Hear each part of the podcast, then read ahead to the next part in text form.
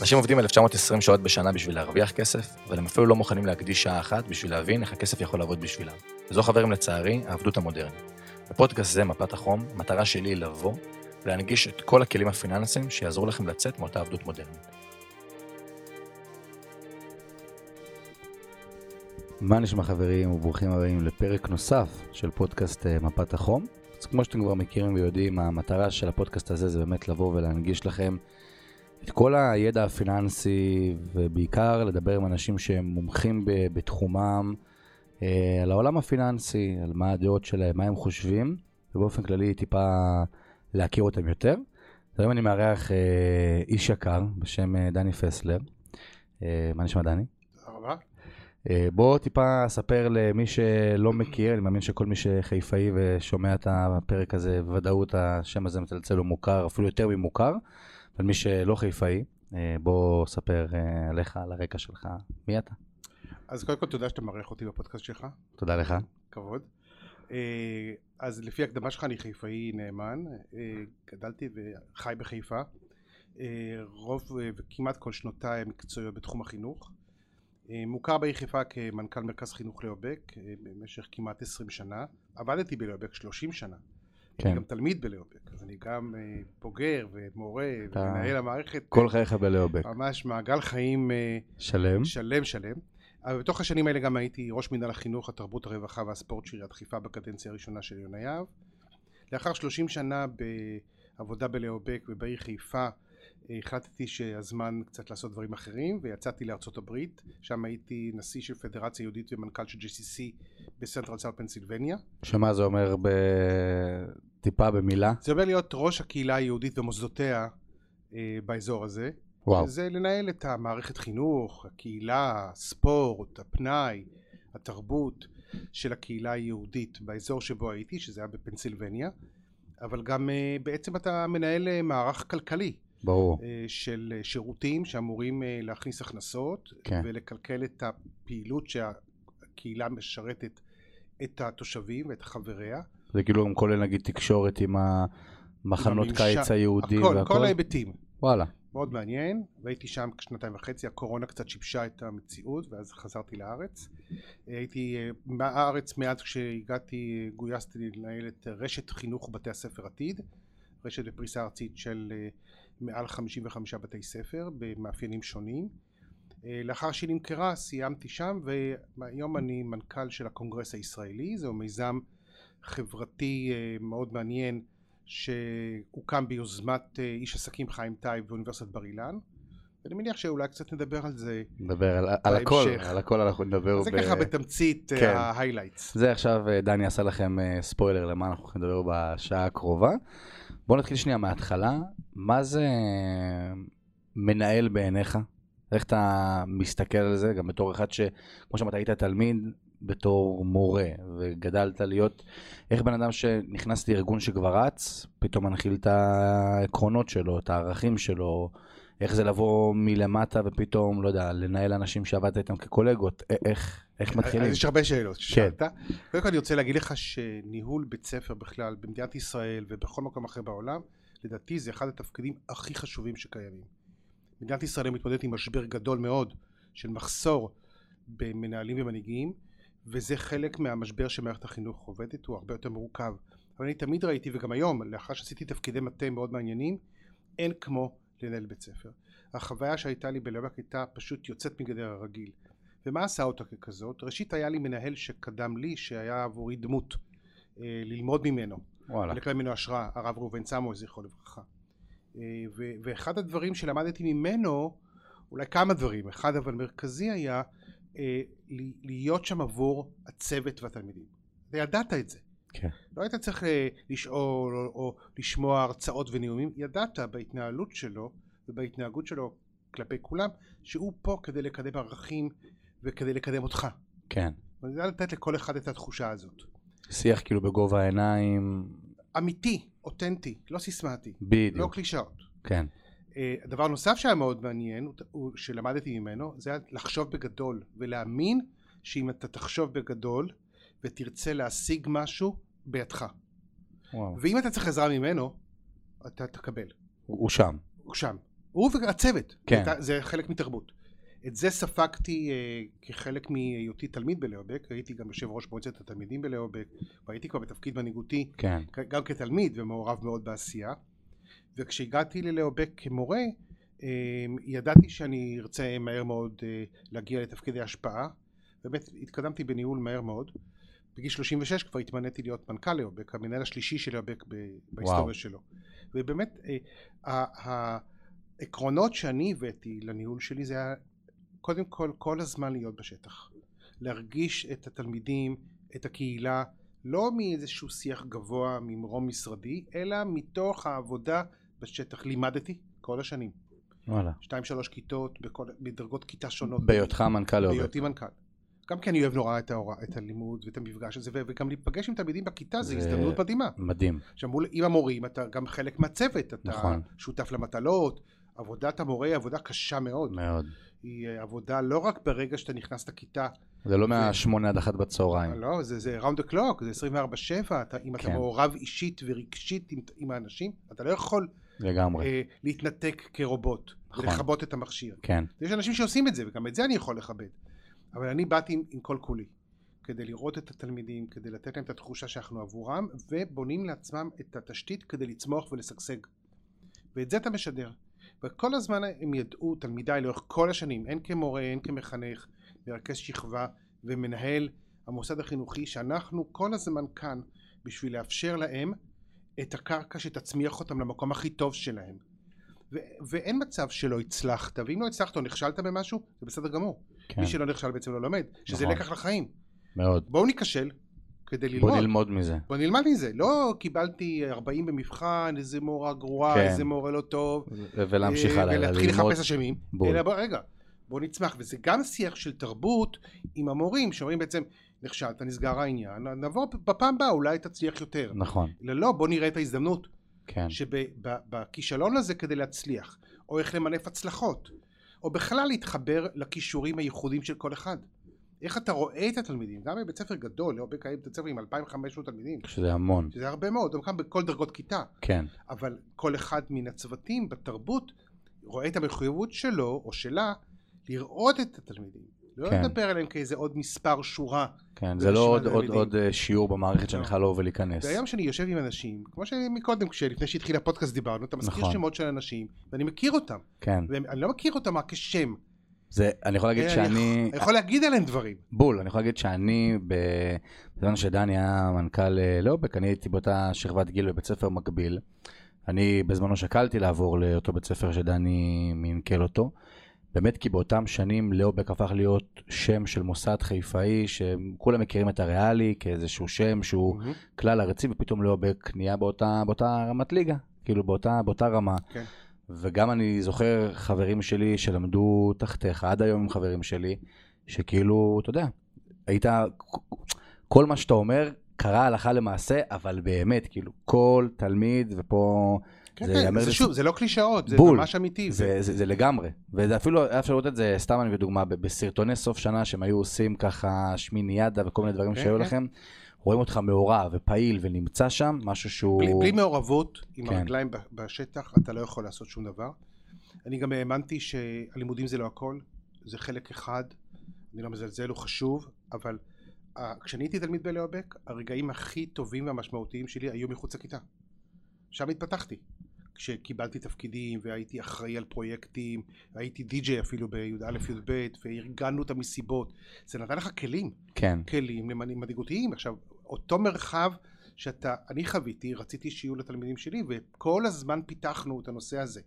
א- איך יוצרים תחת תבנית מאוד מאוד ברורה של אנשים שהם חושבים שמערכת החינוך היא תבנית ולמידה ומקצועות שלמדו בפלמ"ח וכאלה, איך מכניסים דברים שהם עכשוויים, כמו שאמרת, טיפה דברים שהם מעבר לשעות לימוד הרגילות. אז אתה יוצא מנקודת הנחת, מהנחת עבודה, שבמדינת ישראל תעודת בגרות היא איזשהו אה, מפתח שאתה צריך לקבל. וזה לא המקסימום, זה לא התקרה, נכון. זו הרצפה. מפה מתחילים. שזאת הנחה שהרבה אנשים לא מקבלים אותה. כי יש כאלה ששמים את זה כתקרה, נכון. ואז גמרת את העניין. נכון, אז אתה הופך להיות מכון להכנה לבגרות. בול. אין כלום. אני אמרתי, תעודת הבגרות זו הרצפה. זה, זה כאילו, כאילו זה goes without saying, בול. כן? אנחנו חייבים, זה כמו שאתה בודק עסק, ואתה אומר וואלה, העסק מרוויח. כן. רווח זה המטרה שלו? לא, רווח זה תנאי לקיומו. בדיוק. סבבה, יפה. תעודת בגרות, מדהים. נכון? זה לא אני אמרתי, זה פיטר דרוקר, מומחה לניהול. כמו שאנחנו לא חיים למען החמצן, נכון? נכון. לא קמים בבוקר אומרים וואו, אנחנו ננשום חמצן, איזה כיף. לא, אבל זה חיוני, הכרחי לקיומנו. בול. גם תעודת בגרות. היא במדינת ישראל, מה לעשות? לא אני קבעתי, יכול לא להסכים עם זה, תנאי הכרחי למוביליות חברתית, לפתיחת דלתות, כן, בכל דבר שבוגר במדינת ישראל צריך לעשות. לכן זה, זה רצפה. כן, זה, זה תנאי סף כזה. סף, זו החובה שלנו כצוות לתלמידים שלנו. אין מצב שאין, הוא לא יכול, היא לא יכולה. זו החובה שלנו. וגם ברגע שאתה מראה לתלמידים שלך שזה בדיוק. התנאי סף, הם כאילו אומרים, ועכשיו בואו נסתכל למעלה. בול. ומה זה למעלה? זה בדיוק המרחב שבין ה- הסף הזה של תעודת בגרות שאתה חייב, לבין ההתפתחות האישית שלך עם הפוטנציאל המנהיגותי. וכל אחד יש לו פוטנציאל. לקחת, לנהל את החיים שלו בעצמו, לקבוע מטרות, לזהות את המשאבים, לסמן מטרה ויעד, ובוא נראה איך אני עכשיו מגיע לשם, וכל אחד בתחום שלו, בספורט, באומנות, ב- ב- בציבור, הכל. הכל, בצופים, בתנועות הנוער, לא משנה מה. כן, ו- ואני ביקשתי מהצוות שלי להכיר את התלמידים ולזהות את זה ולעזור להם. ואם אין משהו שאנחנו מקיימים, בואו נעשה אותו. בוא ו- ניצור. בואו ניצור אותו. אבל אמרתי לתלמידים ב- בנאומים שלי בפתיחת השנה, אנחנו מציעים לכם פה המון אפשרויות כדי שאתם תפרחו. אבל אם משהו חסר, תבואו תגידו לי. תציפו את זה למעלה. תגידו, כי אתם יודעים יותר טוב ממני. כן. ובואו נעשה, נמצא את הדרכים. אתה יוצר פה כאילו ערבות הדדית שלמה. שותפות. בול. שותפות שותפות. מ- מלאה. כן, ו- ו- ולמשל אתן לך דוגמה לאחד הדברים שעשיתי בלאובק, זה היה הקמת מועדון תלמידים מדהים. ממש מקום כיף להיכנס אליו. אבל סגרתי אותו בהפסקות. פתחתי אותו בשיעורים. אמרתי לתלמידים, תראו בהפסקות, אני לא רוצה שתהיו במועדון, תהיו בחוץ. מדהים. אבל בשיעורים, אם לא בא לכם להיות בכיתה, לא מתאים לכם באיזושהי סיבה, לא משנה, אל תגידו לי גם את הסיבה. צאו למועדון. תהיו במועדון. וואו. מקום מוגן, יש לכם שם משחקים, מיקרוגל, טלוויזיות, מקום כזה סטלבט לנוח אם אתם רוצים, תהיו שם, אל, תש... אל תסתובבו סתם בחוץ. כן, אל ת... בדיוק. והרעיון היה, אתם אחראים בעצם ללמידה שלכם. כי המורים התקוממו, אמרו, מה פתאום שיצאו מהשיעורים ל... ל... עכשיו כולם יהיו כי כולם בחוץ. אמרו, זה כמו שכשהקימו בליאובק בריכה בסוף שנות ה-80, אמרו, מה, בריכה? הילדים אה, יברחו מהכיתה לבריכה. כן. לא היה תלמיד אחד בהיסטוריה של ליאובק שברח משיעור לבריכה. לא רק שלא ברחו, היה לנו אתגר גדול לשכנע את התלמידים בשיעורי חינוך גופני להיכנס לבריכה, זה מדהים. כי אחר כך צריך, אתה יודע, להתקלח ולהתלבש, וזה טרחה. כן, זה כבר נהיה כשיש לך את קאדר. הבריכה, זה כבר לא אטרקציה. כשאין לך אותה, זה אטרקציה. זה בדיוק כמו שאתה אומר לילד, אתה לא יכול, אז הוא מאוד מאוד רוצה. בדיוק, אתה שם שאתה אומר לו, אתה יכול, לך לך, למועדון. לך למועדון. כן, אני לא עוצר וראה זה בעדיך. פלא, אף, לא ברחו המונים מהכיתות, אנשים יישארו, ומי שבאמת לא יכל ולא רצה או לא הצליח, או לא, לא יודע, לא בא לו, כן, הלך למועדון. ואף אחד לא נפל בלימודים, להפך זה הרים את האנשים, כי גם היה שם שיח טוב. נכון. אז זו רק דוגמה. עכשיו, ל- לעניינים של, אה, שלנו, אחד הדברים שאני למדתי בלהיאבק כתלמיד היה במגמה למינהל עסקים וסחר בינלאומי, שהייתה מגמה ייחודית. וואלה. שנבנתה אז עם אוניברסיטת תל אביב. ש- כשחזרתי ללאובק, הצטרפתי כצוות המורים במגמה, ובעצם כתבנו את כל התוכנית מחדש. כל מערכי השיעור, כל התכנים. היא הייתה מבוססת על לימודים, לימודי יסוד בניהול, ממש תיאוריות ניהוליות, כמו למשל פיטר דרוקר ואחרים, כן, חשבונאות פיננסית, עם הבנה בשוק ההון, עם ממש יסודות בסיסיים ברמה שנבחנים עליה בבחינת בגרות פנימית, וכלכלה, למדו כלכלה. וואלה. תוכנית של חמש יחידות לימוד, מצוינת ומדהימה, שמצליחה עד היום, ונתנה לקבוצת התלמידים שבחרה ללמוד מוגר ב' את, ה- את ההבנה של העולם הכלכלי והניהולי ארגוני. כאילו זה היה ש- מקצוע בחירה, כמו שמישהו יכול מוגבר, ללמוד כן. פיזיקה, כימיה, כימיה, גיאוגרפיה כן. כאלה, זו הייתה תוכנית ייחודית שלנו, אנחנו כתבנו אותה. שמשרד החינוך אישר אישר והכל. אותה, כן, וכל שנה היינו צריכים את הבחינה הייחודית שלנו לאשר ב- עם אה, שלושה שופטים שבדקו את השאלון, שהוא ברמה, והיה מצוין. שמצד אחד זה יוצר התעסקות מצד המערכת שלכם, מצד שני זה נותן לתלמיד פתאום אפיק חדש כן. ללמידה. והיו שנים שהמגמה הזאת הייתה מוצפת בבקשות להיכנס אליה. וואו. ורצו מאוד ללמוד בה ולא מעט תלמידים שאני פוגש, לא מזמן פגשתי בבית קפה בחיפה בוגרת שלי מדהימה שהיא עושה עכשיו דוקטורט בהתנהגות ארגונית, היא אומרת כל מה שאני עושה היום בלימודי מבוסס. הדוקטורט זה בגלל האהבה שאתה הכנסת לי כמורה שלי למינהל עסקים וואו. במגמה כשהייתי תלמידה בי"א איזה וב'. מדהים לשמוע את זה. כן? זה משהו שכאילו... יש עוד מלא סיפורים כאלה. ברור. מלא סיפורים. אני מכיר 20 סיפורים אני אתן לפחות. לך אחד שאני גאה בו. אתה מכיר את אה, פרופסור יובל נוח הררי? כן. מה זה... מי לא מכיר? מי לא מכיר? אז הוא בוגר לאובק, מכיתת מחוננים, ואני לימדתי, אותו- לימדתי אותו היסטוריה שלוש שנים. וואו. כן? אתה לימדת אותו. כן, הייתי גם מורה להיסטוריה. וואו. עוד לפני שניהלתי את לאובק, זה שנים שהייתי מהם מורה. והוא היה בכיתה תלמיד מדהים. כן, הוא... מדהים מבחינת העניין שלו בהיסטוריה, כן. כן?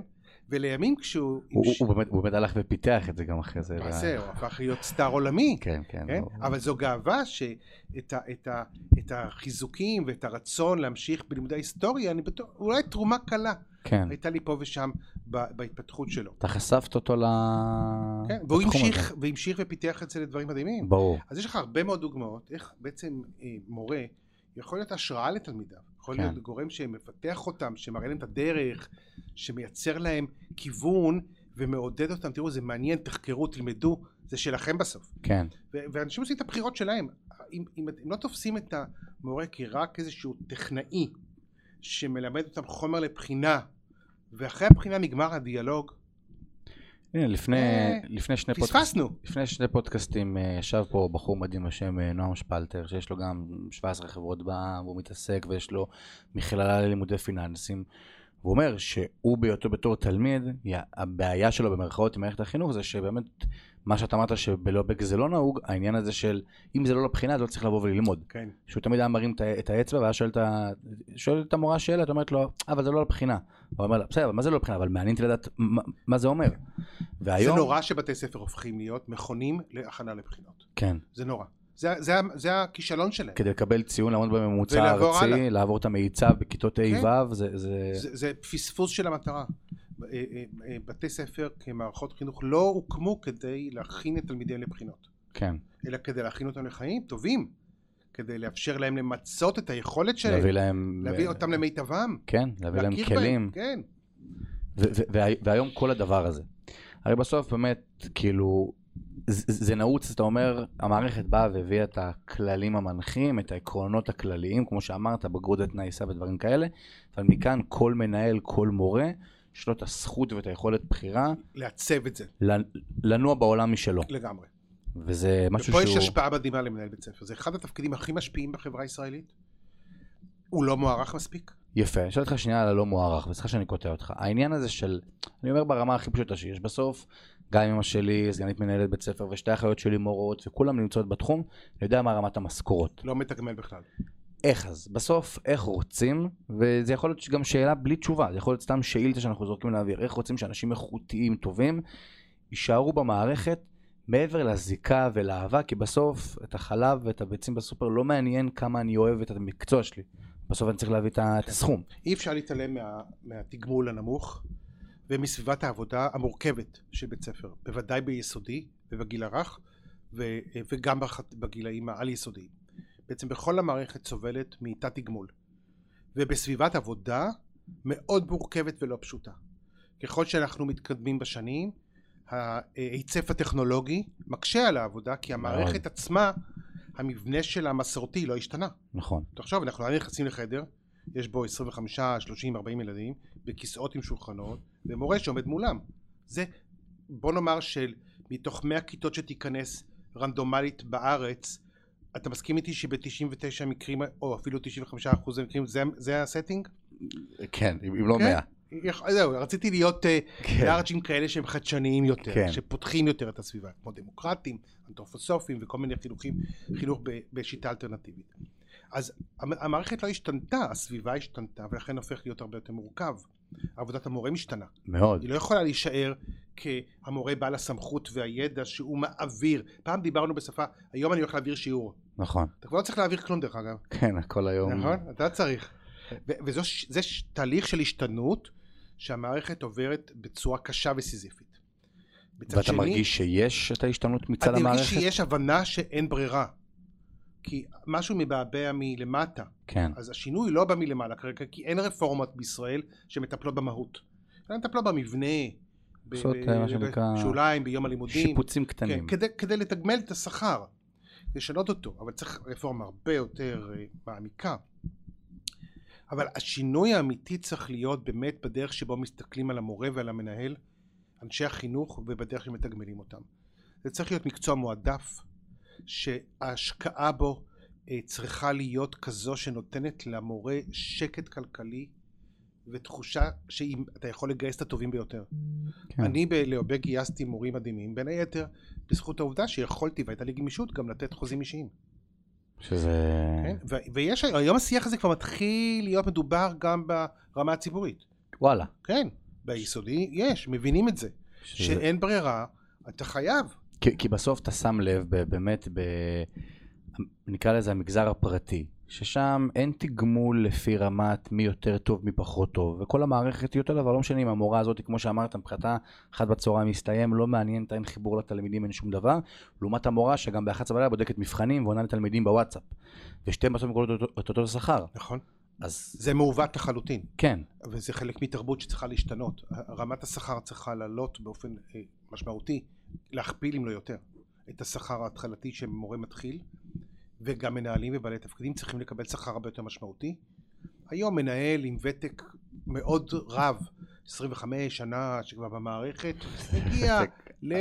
ל-25-28 אלף שקל ברוטו בחודש. ש-25-28 ברוטו זה מסתכם באזור ה-16 נטו, לא כמה זה, אה, תלוי ביחידות מס ובזיכוי, כן. אבל פחות או יותר בשכבת ה-16-17. כן. שזה, לחלק מהצעירים, זה השכר ההתחלתי שלהם בהייטק. ש- שזה העניין, שהיום הדור, כן. נקרא לזה הג'נריישן של הטיק טוק והאינסטגרם וכל הדברים האלה, אני מרשה לעצמי להגיד שאני לא בג'נריישן הזה, אבל אותו, אות- אותו דור, הוא כאילו מבחינתו, מה זה 16? הוא אומר לעצמו, אני מוכר 100 מוצרים מאמזון, כל כן. מוצר ב-10 דולר, עשיתי כבר את ה... את ה-10,000 דולר שלי, את ה-1,000 דולר שלי, הוא פתאום כאילו מסתכל על זה בצורה טוב, הוא אומר, מה זה 16,000 שקל? נכון. כאילו, עכשיו, ה- ה- מי שבוחר בחינוך כ- כדרך חיים וכמקצוע, מבין שאת ההון שלך לא תבנה שם. כן, שזו אבל- תגובה אבל אתה רבנה. צריך לחיות חיים אה, הגונים, טובים, שמאפשרים לך לקלקל את משפחתך. ואת זה צריך להבטיח. והיום המערכת שוחקת את, ה, את, ה, את המורים, ועובדה שיש מחסור. מחסור גדול מאוד במורים מקצועיים, ומחסור יותר גדול שממש אה, מביא אותנו על סיפו של משבר של מנהלים. אנשים לא רוצים להיות מנהלים. זו עבודה וואלה. אה. קשה, מה- לא מתגמלת, אז למה שאני אקח את זה על עצמי? ברמה שהיום ממש יש בתי מחפשים ספר. לא. בנרות, בנרות. שכאילו יש תקן שמישהו מאייש אותו איזה... בסוף מאיישים, אתה יודע, בסוף אין ואקום, בכלל מאיישים, אבל אתה לא בהכרח שם את אבל לא בהון אנושי מובחר. כן. שפה, שפה זה ו- הבעיה, וכמו שראינו פה מקודם, ה- ההנהלה מחלחלת למטה מהעקרונות, דמות מהערכים. המנהל היא קריטית, או המנהלת קריטית לבניית תרבות של בית ספר שמצמיחה את התלמידים ומייצרת משהו אחר. אחרת אתה מקבל מכונות, כן, טכנאי ניהול. ויש טכ... מנהלים לא מעטים שהם טכנאי ניהול, מבצעים הוראות, המערכת מאוד בירוקרטית, יש המון טופסולוגיה, יש בקרות, אז אתה מנהל את זה. כן. אבל ה- ה- התלמיד לא מקבל איזשהו אה, מפגש משמעותי עם בית ספר שמצמיח אותו, שמוכן גם כל הזמן להשתנות, כן. הוא, אלא אתה עובד באיזושהי תבנית של קו ייצור. בדיוק. הוא עומד בתנאים של לעמוד ב- במבחנים שצריך להציב לו ו- לא מה... וזה משבר גדול, והמדינה צריכה לטפל בזה, היא נמנעת מזה כרגע. כן. שזה משהו שהוא... אני מכיר את זה גם מבית, ו... כן, וזה כן. נמצא שם, אבל אמרת משהו שהוא, שהוא נכון, ואני חושב שגם כל אחד צריך לבוא ולשים את זה, כמו היום, אפשר גם לראות, אה, נגיד, אה, חבר'ה שנמצאים בצבא לא בהכרח במקצועות קרביים והכל, צריך להיות פה איזשהו אספקט נוסף של, אני בא לזה מטעם, מטעם השליחות. כמו שאמרת, את המיליונים אני לא אעשה מתחום ה... העבודה הזו מתגמלת ברמות, כן, אה, לא בכסף. בדיוק, ברמת הסיפוק. כשאתה רואה את הסיפוק מהתלמיד או תלמידה שלך שהגיעו כן. להישגים מדהימים, ואתה יודע שהיה לך חלק קטן שם, כמו עכשיו, אתה יושב בבית קפה, פתאום מישהו כן. מגיע אליך, זה לא משהו שנמדד בכסף, אבל התחושה הזאת, אין, והחיוך שהיה לך פה, אין לזה, אין אין- לזה, אין לזה תחליף. אין לזה תחליף. כן, וה- וה- אני מכיר על, על אימא שלי את המכתבים שמקבלת בסוף שנה, ופתאום איזה מיני גיפט קארט כזה וזה פרחים, שזה לא בסוף גורם לה עכשיו לקנות את החופשה בחו"ל. אבל מבחינתה זה הדבר הכי כיף בעולם, והטיולים וכל הדברים האלה. ואיך, משהו שמאוד אה, מייחד אותך, זה כמו שאמרת מקודם, זה מצד אחד השיח בגובה העיניים, מצד שני סמכות המנהל. וגם אה, בתור שהייתי בצבא, אני מכיר את זה המון, אה, המון זמן, ו... לאנשים לפעמים הדבר הזה נראה כאתגר, איך אני יכול להיות גם מצד אחד החבר של התלמיד, מצד שני הזה שיכול לבוא ולהגיד לו, שומע, לא עמדת בתנאים האלה. איך הדיסוננס כן, הזה, הס- אתה- אם הסמכות שאתה רוצה לקבל לעצמך מושתתת על הסטטוס שלך, במקום התפקיד שלך, ולא האישיות שלך, אז אתה בבעיה. אתה נכון מאוד. מחפש כלים וכוח במקום חיצוני. אני מנהל, אז אני בעל כן, הסמכות. אני בעל אני הסמכות. יכול אה, לגרום לך לעשות כך וכך, או נכון. למנוע ממך את זה ואת זה. אסור שזה בכלל יהיה ב- בשיח. במשוואה הזאת. כן. אמ, אתה רוצה שאנשים יעריכו אותך ויכבדו אותך, אותך כי הם מעריכים אותך. כן, על מה הדמות שאתה מביא, שאתה, על את הבן הדמות, אדם את שאתה. האישיות שלך. בול. לא בגלל שאתה בא ונתנו לך איזה תואר תפקיד. כן. וברגע שהמקום הזה נמצא, אז אין לך צורך בלהפעיל שום אה, היבטים חיצוניים. ואני בניתי את, ה, את האמון שלי עם תלמידיי ועם הצוות על בסיס העבודה שלי האותנטית. תחושה שנתתי לילדים שלי, שאני, לילדים שאני אוהב אותם, שאני דואג להם, שאני פה לדאוג להם. כן. כי- ו- ומתוך וכמו הדאגה שאמרת, הזאת, לא כקלישאה, אלא לא, באמת. אמיתי, אמיתי, מזהים, ילדים מזהים את זה לא תוך שתי דקות, ב- כן. שתי דקות, אפילו פחות, כן. ו- ו- ו- ומזהים את זה, ואז אומרים, רגע, הבן אדם הזה הוא פה בשבילי, כן. ואני מעריך את מה שהוא עושה, ואנשים צריכים מבוגרים משמעותיים בחייהם, בעיקר אה, חבר'ה צריכים- שנמצאים בגילאים האלה של... ודאי בגיל ההתבגרות, כי מתרחקים רגע מההורים, נכון, כי זה חלק מהמרידה, נכון. נכון? ואז פתאום... תתנגד מהבית, אתה כן. מתרחק ממנו, אחר כך חוזרים אל הבית, ברור. אבל אתה בגילאים האלה, אתה... מותח את מותח את הגבול, אתה הגבול, לא. טיפה... אז, אז אתה, ואתה צריך במקומות אחרים, אתה מחפש את האנשים שיוכלו אתה דמות נותן אב, לך- אתה דמות כן. אם שנמצאים נותן שם. לך כלים, נותן לך הכוונה, עצה טובה. ואני תמיד הייתי שם במקום הזה. שמה שאתם רוצים, בזמן השיעור, אחרי השיעור, לפני השיעור, בס- אצלי במשרד, בחוץ, יש- לא משנה, תמיד אפשר לעשות שיחה. תמיד אני פה בשבילכם, וגם הצוות, הרוח הייתה שגם אני רוצה שהצוות שיהיה בדיוק במקום הזה. כן. ו- ו- ולא הייתי צריך להשתמש באיומים ובסמכות, וכשהגעתי להופיע בפני תלמידיי, או כשכעסתי על התנהגות לא ראויה, כן? אירועים, כן, אם יש אלכוהול בטיולים, או התנהגות לא בסדר בס- בטקסי סיום שנה של י"בטים כזה. כן. אז את- בסוף הכל, מד... הכל בשיח, בלי צעקות, בלי כן, איומים. בדיוק. זה אז, ויש, ואתה משיג הרבה יותר. הרבה הרבה יותר. הרבה יותר. כן, זה רמת שיח גם של... הם מלכתחילה יחשבו 15 פעם אם הם יעשו את זה כי הם לא רוצים לאכזב אותך. נכון. לא כי הם מפחדים מהעונש, כי הם מפחדים נכון. מהאכזבה, שדן יבוא ויראה אותם, ומבחינתם זה הרבה יותר מביש שהוא ידבר בפני כל השכבה. כי אתה בונה מערכת יחסים. בול.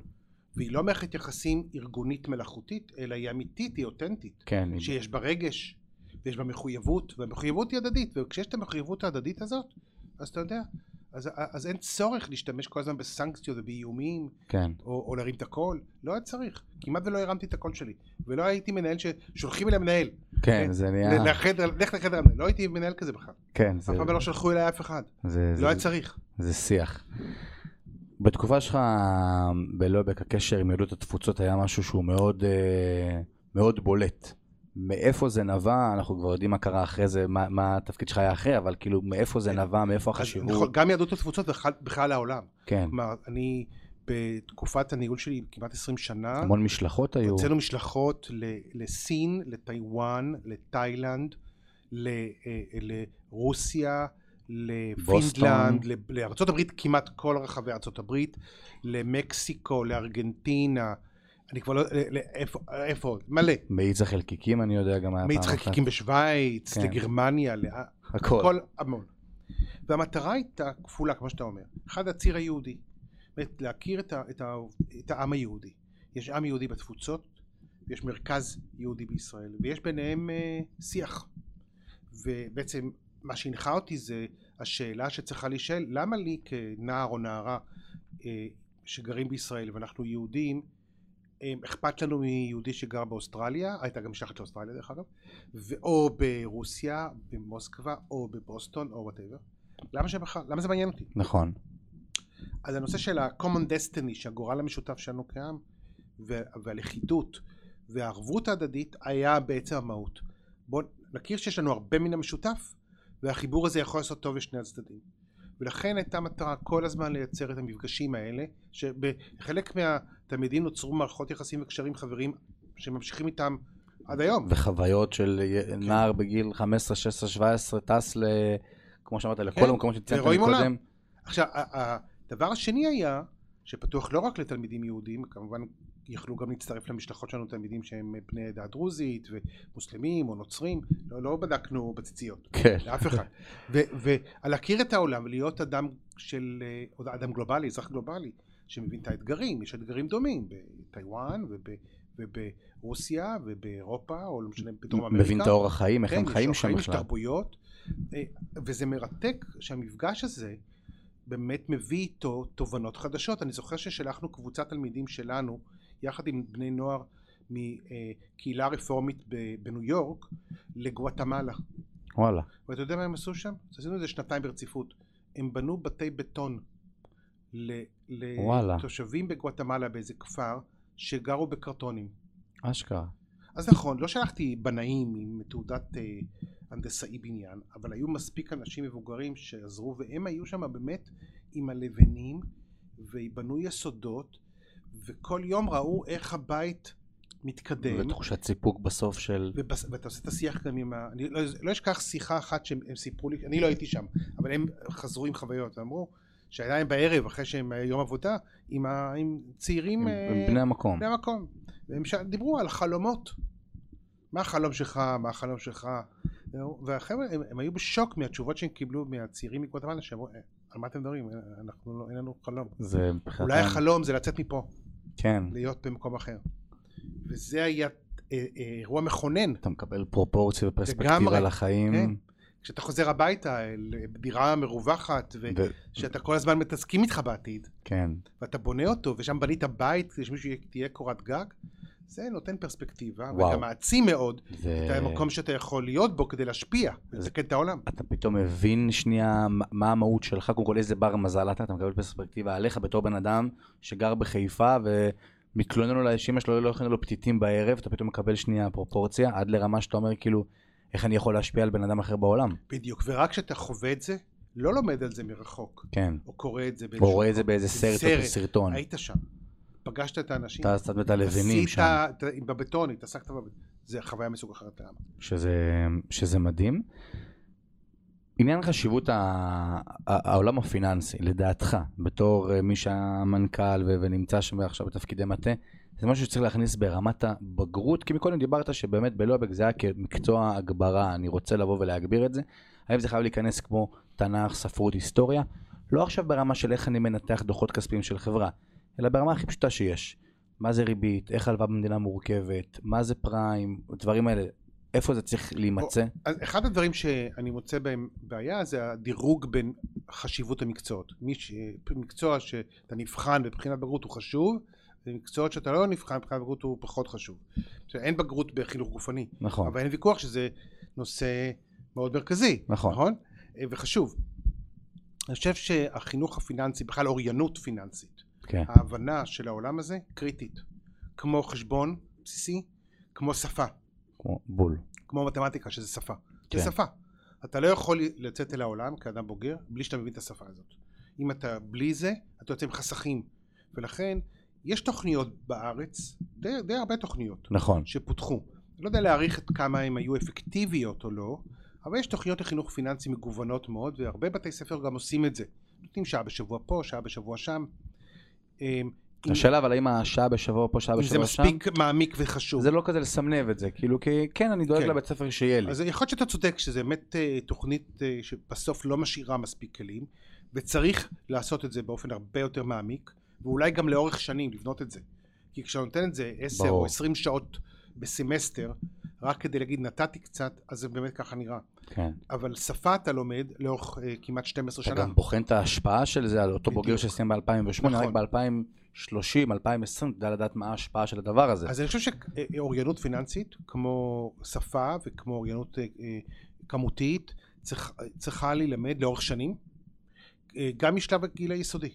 אה, בסיסי מאוד ביסודי. כמו שהם כבר ו- מבינים שאנגלית צריך להכניס כבר מ... לגמרי, אמרתי, זה שפה. כן, שפה שאתה צריך להבין, מושגים שאתה צריך להטמיע לאט לאט. עכשיו, הטמעה כזאת היא לא יכולה להיות ב- בזבנג וגמרנו. נכון. אלא תהליכית. אז אתה בונה בסיס ביסודי, אחר כך אתה מ- אה, מעמיק את זה בחטיבת הביניים, ובחטיבה העליונה כבר המורים, אה, תלמידים שמגיעים לי"א, י"א, י"ב, הם כבר כבר להיות מתנהלים עם זה גם. מיומנים לקרוא אה, עיתונות כלכלית, כן, אה, להבין קצת מה קורה בשוק ההון, להבין איך מתנהלת, אה, איך מתנהל העולם הפיננסי, איך הכסף שלהם צריך להתנהג.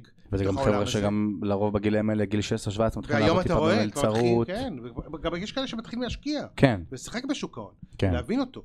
אז זה, זה לדעתי קריטי. אין הכשרה מספיק טובה בקטע הזה למורים, אין מורים לחינוך פיננסי. אין היום שום מסלול שמכשיר אותם. תחשוב, אתה מסיים אוניברסיטה, אם למדת כלכלה, כן, אבל זה לא גושפנקה, אני לא חייב תואר אה, כמה כאלה בחינוך יש? בשביל... לא, אבל זה לא איזשהו אה, אה, מקצוע או מיומנות, זו מיומנות שאין בידי המורים כדי ללמד אותה, כמו מיומנויות אחרות שדרך כן. אגב, שהן חשובות, חשיבה יצירתית, חשיבה ביקורתית, תקשורת מילולית, הבעה בעל פה, מול, עמידה מול קהל, אה, כל אלה מיומנויות שהן לא ממש מטופלות ישירות, נכון. כי המורים לא, מוכש, לא הוכשרו לזה. זה משהו שאם למורה יש את זה מבית, אז הוא אז מוסיף הוא את נוס- זה. בדיוק. אבל אם אין לו את זה, אז אז זה לא משהו שהוא ולרוב מוכשר אליו. רוב המורים, גם אם יש להם, אולי לא ידעו איך לעשות את זה. כן. אולי יפחדו איך לדבר על זה שנייה, כי זה נכון. מאוד אינדיבידואלי וזה בדיוק. מאוד אישי. וזה אה, אחד הדברים שצריך אה, לשפר במערכת החינוך. זה נמצא שם. אמ, טוב, מדהים, יש לי עוד המון המון שאלות לשאול על, על, על לאופק ומה נמצא שם, אבל אה, טוב, יש עוד הרבה דברים שעשית בחייך, אז מה זה הקונגרס הישראלי? שאני שמעתי את זה פעם ראשונה, עשיתי טיפה גוגל, כן. קראתי, הבנתי שזה משהו שהוא חדשני, בא לעשות, אגב, מאוד קשור לידי ביטוי במה שקורה היום במדינה, על ה- לגמרי. הדבר הזה, אז מה זה הקונגרס ה... אז הקונגרס הישראלי הוקם, אה, זה, זה מיזם חברתי, זו עמותה שהוקמה ב-2016 פרטית, כאילו. ביוזמה של איש עסקים חיים טייב.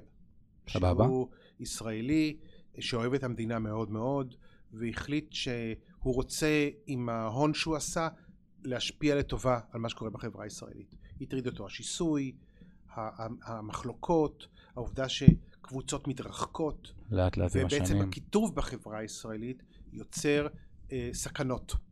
כן.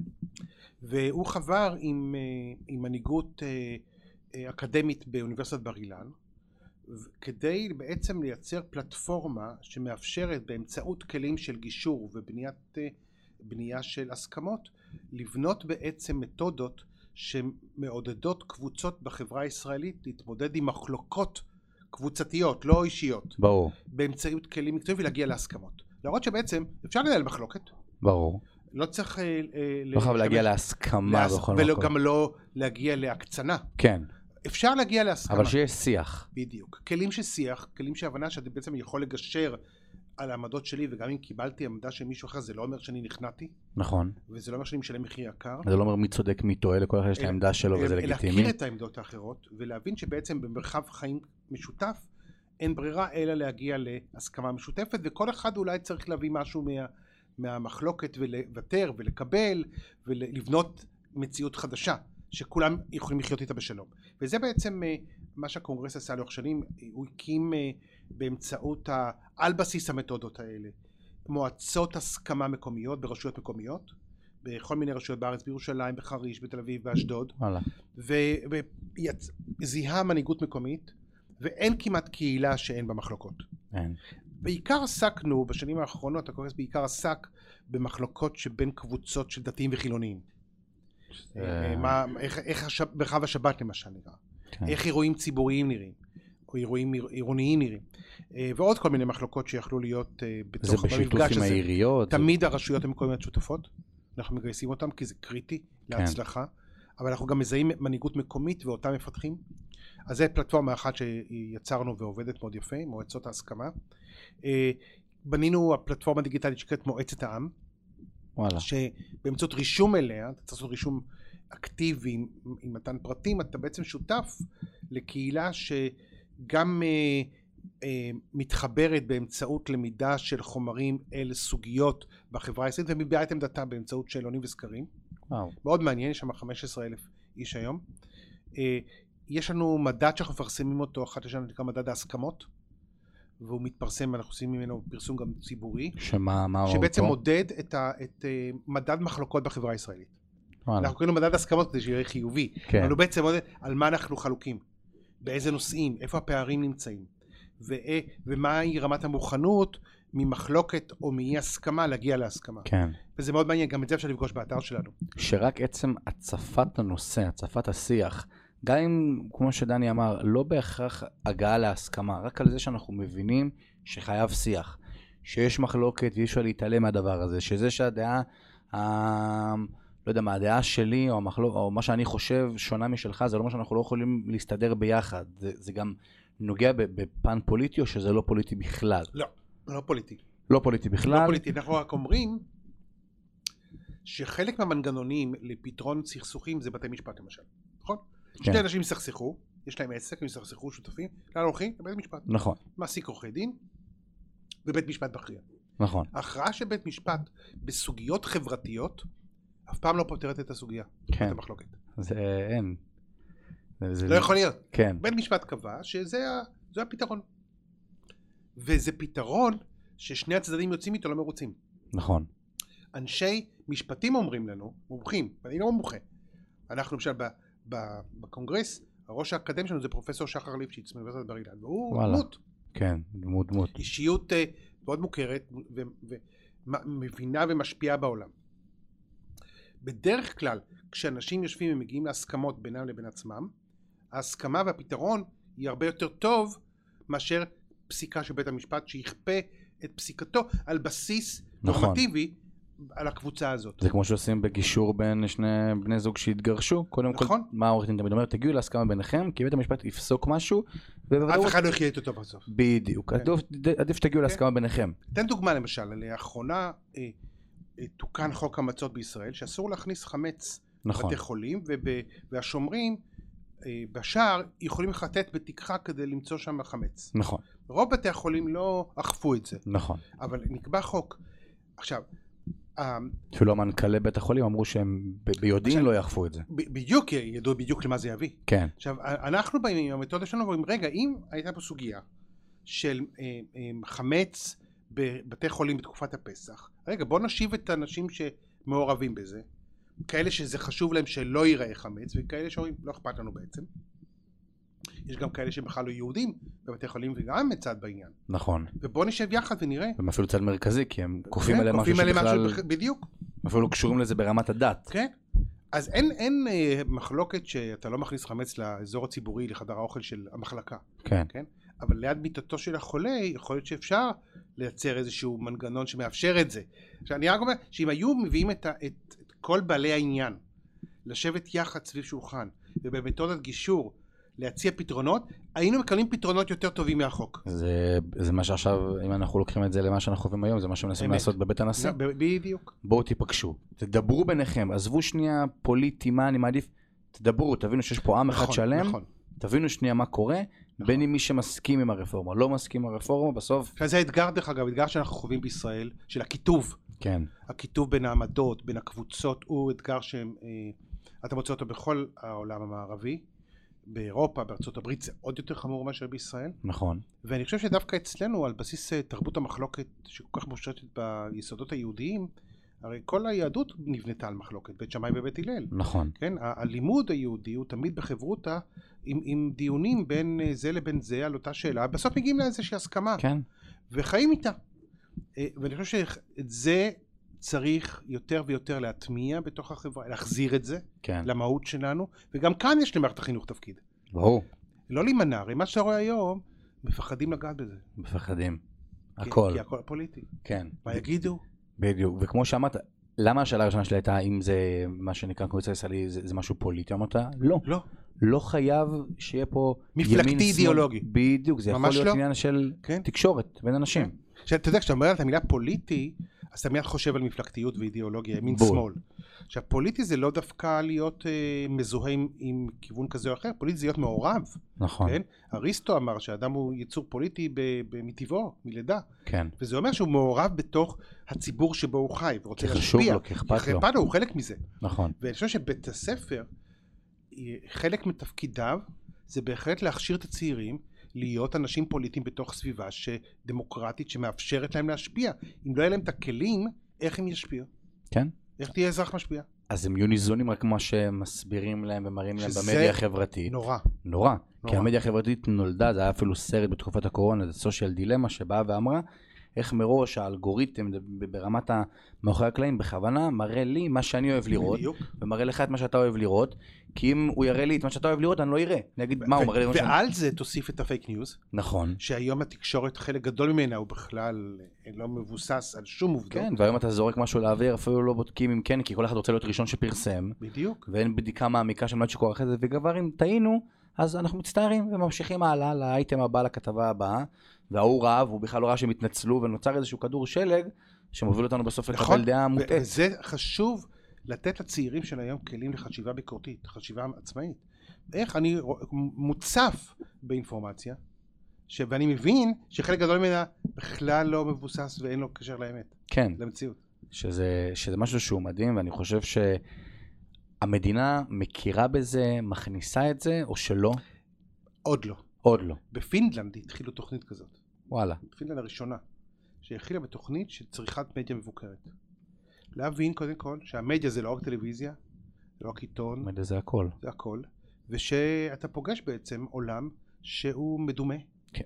אה, אה, הכי מדומה שיש. מידע שהוא אה, מומצא ולא קשור למציאות ולא מבוסס על עובדות, ואיך אתה כאדם שמתבגר אל תוך עולם כזה, נכון. מקבל כלים שמאפשרים לך בעצם לנסות ולהבין ולפתח- ולסנן ולפתח בול. את עמדתך על בסיס עובדות ולזהות אותן. שאני חושב שזה, אמרת פרשת משפט שהוא הפער, מי ששנייה שומע את זה ויריץ אחורה, הפער פה הוא, הוא בדיוק כמו שאמרת.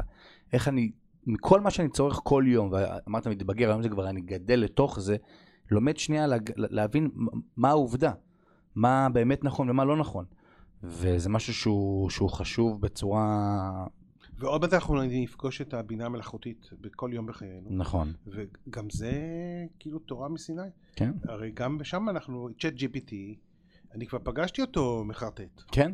כן? ואתה צריך לדעת, איך, איך תדע שאתה צריך לבדוק את הבינה המלאכותית? כי גם כל המידע של ה-chat GPT הוא משנת... מבוסס, אלפיים- כן, מבוסס גם על מידע משנת 2020, העולם קיים עוד הרבה לפני 2020.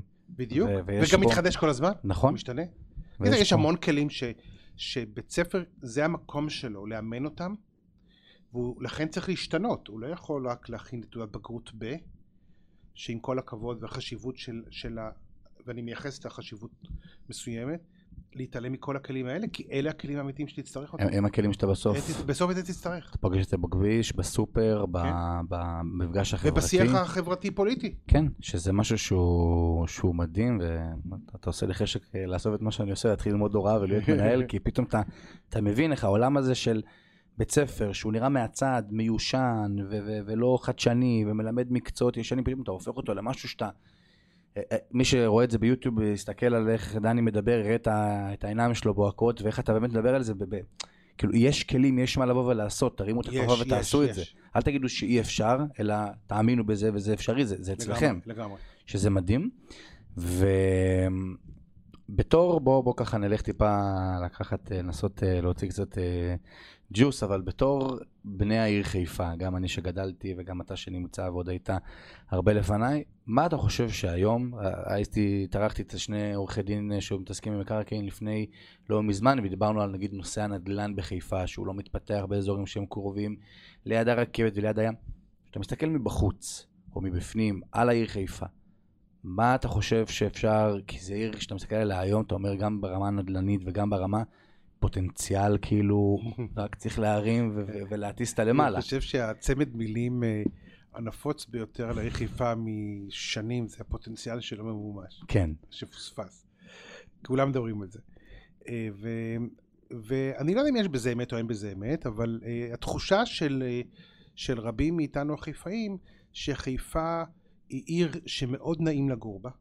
נכון. היא שוכנת על הר שיורד במדרונותיו אל הים. אני תמיד אומר שכל כל מה שיש לי, גם אם את אוהב בחיפה, אני אומר לו, השילוב בין ההר לעיר, לים. הירוק והים, אה, שאתה- הירוק והכחול, אמ, מרתקים, הם הם נותנים אה, מדהימים. תחושה של מיקום יוצא מגדר הרגיל בייחודיות שלו, מדהים, אה, ואי אפשר את זה לקחת מהעיר חיפה. נכון. אז יש בה את הרוגע הזה של החיבור בין הטבע לבין האדם במפגש בין יער לים. אה, זו עיר שיש בה גם שילוב מעניין של אוכלוסיות. שזה מדהים. אה, וגם היא ייחודית בזה, אה, שילוב של הרבה מאוד דתות וקבוצות ואמונות, והם מוצאים את הדרך לחיות ביחד עם כל האתגרים, ויש אתגרים. וזה בא וגדל, ווואלה, באמת חיים ביחד בצורה מאוד מאוד יפה. כן, יש איזשהו שקט טבעי כזה. כן, כאילו, חיה ותן לחיות. שהחיים, אה, כן, ביחד ולחוד. לגמרי. אה, עכשיו, יש, אני חושב, לצד כל אלה, אתגרים שעיר צריכה להתמודד איתם. אה, אתגרים של תרבות, של כלכלה, של עסקים קטנים, אה, של לפתח מערכת חינוך, מערך מגורים. יש המון אתגרים של עיר צריכה כל הזמן לדאוג להם, ובחיפה יש אה, לא מעט פספוסים. שאיפה הם יהיו כל השנים. הרי זה, מה שאתה אומר זה כבר ידוע, אני נולדתי 1998, וזה ידוע לי מגיל 4 הדבר הזה, על הפוטנציאל, ועד היום אני מסתכל על קריית אליעזר ואני אומר, בוא נקנה שם דירה להשקעה, כי עוד כמה שנים זה יהיה... כן. ויש מגמות, יש מגמות, תראה בת גלים. נכון. בת גלים הייתה שכונה שאף אחד לא רצה לגור בה. והיום? היום, אתה רואה אנשים שמגיעים מהמרכז לבת גלים, וזה כנראה יהיה עוד ועוד. אה, תראה, יונה השקיע כראש עיר בעיר התחתית ופיתח אותה, והיום יש בעיר התחתית. נכון, אולי עוד לא הגיע למימוש המקסימלי. כן. יש, דרך אגב, אפרופו נדן, יש שם לא מעט שטחים להשכרה, המון. למשרדים ולמגורים. לא, אבל המגמה היא במגמת עלייה... אבל תראה, אתה, יש שם היום מסעדות מדהימות, בתי קפה. יש שם איזה וייב כן. צעיר מאוד. שלא היה נכון. שנים רבות. שאולי לחיפאים טיפה קשה לעכל את זה, אבל אני מכיר חבר'ה שלי שיגיעו טיפה ממעלות בצפון, ואולי טיפה אפילו מתל אביב, כי טיפה יקר להם שם, לתוך האזור, נכון. מסדה, כל המקומות האלה, פורח. לגמרי. וגם שוק תלפיות, שהוא עובר איזשהו תהליך. נכון. נכון. פה ושם אתה רואה בחיפה כן. מגמות שהן הן, הן, מגמות של אה, התפתחות. נכון. מאוד, מאוד מעניינת, מאוד טובה. כן. ואני חושב שאת המגמות האלה אה, צריך לפתח לצד שימור הייחודיות שלה. כלומר, אנחנו אה, דווקא ל- אחרי הקורונה ראינו שבעצם יש אה, מקום אדיר לעבודה שלא מתוך מרכז אורבני צפוף. אם אתה בהייטק אתה יכול לעבוד מהבית. אם אתה נכון. אם אתה עוסק בתחומים שבעצם אין הכרח להיות ב- במשרד מהבוקר עד ערב יום יום, חיפה יכולה להיות מקום מדהים לזה. כי היא משרה רוגע, יש בה, אה, אין בה את העומסים שיש במרכז האורבני של גוש דן. אנחנו לא נהיה גוש דן, אנחנו לא רוצים להיות גוש דן. בול. אנחנו רוצים להיות המקום הזה שמאפשר לאדם להתפתח לכל מה שהוא רוצה לעשות. נכון. כן? גם אם הוא רוצה לעסוק במקצועות חופשיים וגם אם הוא רוצה מקצועות הייטק וגם בשירותים ודווקא המרחב הזה של טבע שפוגש את הים ואת את היער את העיר. יכול לייצר לאנשים שצריכים לעבוד במקום עם יותר עם לפטופ וענן שמאפשר להם גישות לאינטרנט את המקום הזה שאין אותו במקום אחר בארץ. עיר נכון. שמאפשרת אה, חופש כזה של צמיחה לכל מיני כיוונים וגם לא מעט השקעה שצריכה להיות בפיתוח התרבות, האומנות בעיר חיפה. יש מה לעשות שם. כן. יש, הפוטנציאל הזה, הבסיס שלו הוא קיים וצריך להחליט שמשקיעים בזה. כן, צריך להיות אה, מה שנקרא לנהל. אה, עם כל מה שאתה, שאתה אומר פה, יש אה, רצון, שאיפה, להיות, אה, ניקח לזה, ראש העיר, המנהל הכללי של כל הדבר הזה. כמו בבית ספר, גם בעיר צריך מנהיגות. כמו נכון, במדינה, צריך מנהיגות שמובילה, שיש לה חזון, ויודעת לגייס את האנשים ואת התמיכה ואת המשאבים כדי לבצע. שזה, שזה מדהים. אה, אז קיבלנו אולי איזה סקופון קטן, אבל יש שאלה שאני תמיד שואל ב, בסיום ככה אה, כל פודקאסט, על אם עכשיו ניתן, ניתן, ניתן, ניתן לך הזכות לשים שלט ב, באיילון, או לשים איזה משהו שכל המדינה באה ותראה, לא מסר פרסומי, לא מסר שיווקי, מסר שאתה רוצה לבוא ולהעביר, שמי שיקרא את זה יגיד כאילו, וואו, תמיד אני אומר שהמסר שלי זה אנשים עובדים 1920 שעות בממוצע בשנה בשביל להרוויח כסף, והם עדיין לא אה, מקדישים שעה אחת להבין איך הכסף יכול לעבוד בשבילם. אז זה ככה שלט שאני יודע שאני אשים באלון, כי אני גם כל פודקאסט אומר את זה, אז אני כבר מחויב לעולם אה, לשים את זה מתישהו. מה המסר שלך אבל? אל תעשה לחברך את ששנוא עליך. לא אני אמרתי. אבל זה מסר חשוב. שמה... כששאלו את הלל הזקן, אה, מישהו, לא יהודי, שאל אותו, מה זה כל התורה הזאת של היהודים? תסביר לי, על רגל אחת, כי אין לי זמן להתאר. אז הוא אמר לו, על רגל אחת, המסר של ה- ה- היהדות, הוא- התורה היהודית, אל תצא לחברך עת ששנוא עליך, את השאר לך ולמד. עכשיו זה לדעתי מסר מאוד חשוב. כל מה שאתה לא רוצה שיעשו לך, אל תעשה לאחר. כן, ואז, ואחר כך תעשה מה שאתה רוצה. כלומר, אבל- תחיה. תחיה ותן לאחרים לחיות. אני חושב שבחברה האנושית שבה אנחנו חיים, מבלי ההכרה שאנחנו צריכים להיות אנשים סובלניים ומכילים, ולדאוג שהאיכויות שיש לנו, נדאג שגם יהיו לאחר, מבטיח בעצם את קיומנו באושר ובאיכות. ש- זאת אומרת, הייתי משתמש באיזשהו משפט שהוא כל כך נפוץ וכל כך ברור, אבל אבל אם- דורש רענון. ב- בדיוק, שגם דורש כמו שאמרת, רענון. גרים ביחד ו- ולחוד, וההבנה הזאת בערך חיפה, היא מייצגת את זה גם בצורה הטובה הטובה ביותר. טוב, דני, היה לי, וואו, היה לי, היה לי מדהים. גם לי כיף. תודה ממש, רבה, לך. אה, ותודה לכם שהאזנתם לעוד אה, פרק של אה, בפודקאסט מפת החום. ניפגש שבוע הבא, אותו יום, אותה שעה, שיהיה לכם שבוע מקסים.